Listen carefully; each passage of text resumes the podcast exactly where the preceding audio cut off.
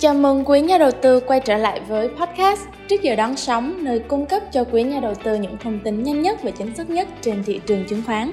Podcast được thực hiện bởi công ty cổ phần chứng khoán Thành phố Hồ Chí Minh và phát sóng đều đặn vào mỗi 8 giờ 30 phút sáng thứ ba, thứ năm hàng tuần trên chuyên trang Stock Insight cũng như trên hai nền tảng là SoundCloud và Spotify. Tôi là Kim Ngân và hôm nay rất vui lại là người mở đầu cho chương trình ngày hôm nay cùng với quý nhà đầu tư. Mở đầu tuần mới thì nhà đầu tư ở trên thị trường chứng khoán Việt Nam dường như đã đánh mất đi sự kiên nhẫn để chờ đợi cho thị trường hồi phục. Theo đó thì nhà đầu tư đã ồ ạt bán hạ tỷ trọng khiến cho thị trường giảm điểm mạnh với rất rất nhiều mã cổ phiếu đóng cửa sàn. Cả hai chỉ số VN-Index và VN30 đều lao dốc mạnh và đóng cửa tại mức thấp nhất phiên với sự góp mặt của các nhóm vốn hóa lớn, đặc biệt là nhóm ngân hàng. Ngoài ra thì thanh khoản cũng có sự sụt giảm đáng kể, cho thấy rằng lực cầu bắt đáy đã không còn mạnh dạng như trước đây và tâm lý nhà đầu tư cũng đang trở nên lo lắng hơn khi những mốc hỗ trợ mạnh của thị trường đang dần bị xuyên thủng. Khi xu hướng ngắn hạn đã bị vi phạm thì nhà đầu tư nên chuẩn bị tâm thế gì cho kịch bản xấu hơn có thể xảy đến trong tương lai. Hy vọng rằng khách mời ngày hôm nay của chương trình sẽ mở đường cho nhà đầu tư với những chiến lược đặc biệt của mình.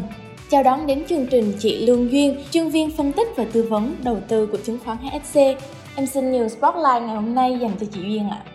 Dạ vâng, xin kính chào anh chị nhà đầu tư, xin chào Ngân. Rất vui được gặp lại mọi người trong chương trình podcast trước giờ đón sóng của HSC trong buổi sáng ngày hôm nay. Rất cảm ơn câu hỏi của Ngân đã đưa ra. Về quan điểm thị trường của Duyên ở thời điểm hiện tại, thì đầu tiên về thị trường thế giới,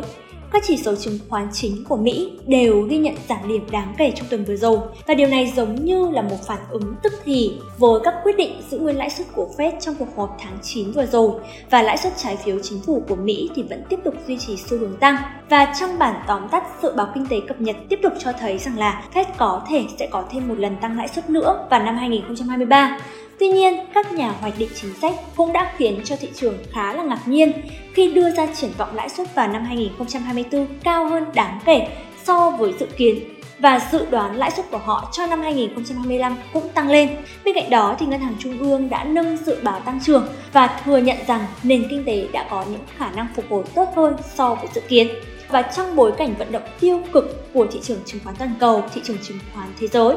thì thị trường chứng khoán trong nước cũng đã có những diễn biến khá là kịch tính trong các phiên giao dịch trở lại đây đúng không ạ? Và tâm lý yếu kém của nhà đầu tư cộng thêm với những sự kiện như là ngân hàng nhà nước phát hành tín phiếu giống như là giọt nước làm tràn ly khiến cho các giao dịch ngắn hạn có phần lo ngại về những tác động gây ảnh hưởng tới xu thế dòng tiền, đặc biệt là tới kênh đầu tư chứng khoán. Và trên thực tế thì cái việc phát hành tín phiếu đang được cho là một biện pháp phản ứng nhanh và linh hoạt trước biến động tăng nóng của tỷ giá. Và trong bối cảnh mà dự trữ ngoại hối chưa đạt mức dồi dào thì việc phát hành tín phiếu của ngân hàng nhà nước sẽ giúp hút bớt tiền từ hệ thống ngân hàng vốn đang có dấu hiệu dư thừa đồng thời cũng ngăn chặn các hoạt động đầu cơ ngoại tệ trên thị trường. Sau đó mà việc phát hành tín phiếu của ngân hàng nhà nước có thể mang yếu tố thận trọng trong ngắn hạn nhưng mang ý nghĩa rất lớn trong trung và dài hạn giúp cho việc cải thiện trạng thái tỷ giá và tạo điều kiện hỗ trợ công tác điều hành vĩ mô của chính phủ.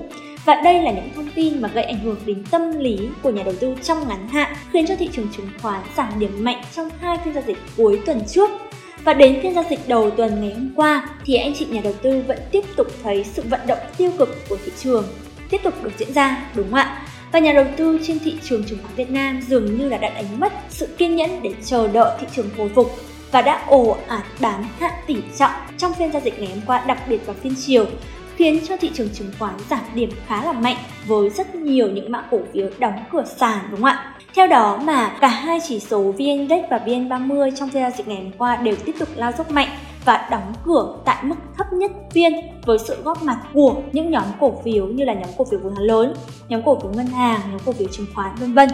Ngoài ra thì ở phiên giao dịch ngày hôm qua có một điểm đáng lưu ý đó là thanh khoản của thị trường có sự sụt giảm đáng kể. Điều này cho thấy rằng là lực cầu tham gia bắt đáy đã không còn mạnh dạn như trước đây và tâm lý của nhà đầu tư cũng đang trở nên lo lắng hơn khi những mức hỗ trợ mạnh của thị trường đang dần bị xuyên thủng. Tuy vậy thì có một điểm tích cực trong phiên ngày hôm qua, đó chính là sau suốt một thời gian bán dòng của nhà đầu tư nước ngoài, thì đến phiên giao dịch ngày hôm qua, nhà đầu tư nước ngoài quay trở lại mua dòng khá là tốt. Nhìn chung thì việc mà thị trường giảm điểm ở thời điểm hiện tại chủ yếu là do những tin đồn thất thiệt, những thông tin bất lợi trong ngắn hạn và nhu cầu chốt lời của nhà đầu tư ngắn hạn khi đã có mức lời rất tốt tính từ thời điểm đầu năm cho tới thời điểm hiện tại. Còn về mặt vĩ mô của nền kinh tế Việt Nam thì anh chị thấy rằng là vẫn đang dần tốt lên, các nhóm ngành vẫn đang dần có sự cải thiện đúng không ạ? Không hề có sự xấu đi. Hơn nữa, kết quả kinh doanh quý 3 tới đây, anh chị cũng sẽ thấy rất rõ sự cải thiện của các doanh nghiệp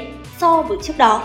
Và theo góc nhìn kỹ thuật của thị trường chứng khoán, thì xu hướng ngắn hạn của thị trường đến thời điểm hiện tại thì đã bị vi phạm. Nhưng xu hướng tăng dài hạn của thị trường thì anh chị thấy rằng là vẫn đang tiếp tục được duy trì ở quanh vùng hỗ trợ rất là mạnh của thị trường ở quanh ngưỡng 1.125 điểm, đúng không ạ? Do đó mà nhịp rung lắc của thị trường có thể rằng là vẫn còn tiếp diễn trong các phiên giao dịch tới đây. Nên là chiến lược mua mới chưa được ưu tiên với các giao dịch ngắn hạn và yếu tố quản trị rủi ro vẫn cần được anh chị nhà đầu tư đặt ưu tiên lên hàng đầu. Tuy nhiên, với những nhà đầu tư mà có tầm nhìn trong chung và dài hạn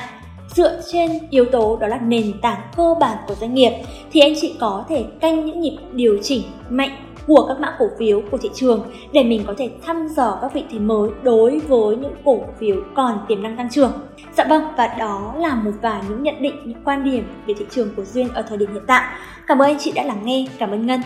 Cảm ơn chị Lương Duyên với những nhận định và lời khuyên thật sự hữu ích. Quản trị rủi ro chắc chắn là từ khóa mà Kim Ngân muốn nhắc lại sau khi được nghe những nhận định vừa rồi, đặc biệt là với phía giao dịch ngắn hạn. Còn đối với tầm nhìn trung và dài hạn, dựa trên những dữ liệu cũng như là nền tảng cơ bản của doanh nghiệp, nhà đầu tư vẫn có thể quan sát các cổ phiếu tiềm năng, từ đó thăm dò các vị thế mới. Xin chào và hẹn gặp lại quý nhà đầu tư ở tập tiếp theo của Trước giờ đón sóng lúc 8 giờ 30 phút sáng thứ năm tuần này với những thông tin tích cực hơn, củng cố lại niềm tin của nhà đầu tư trước những rung giật ngắn hạn của thị trường.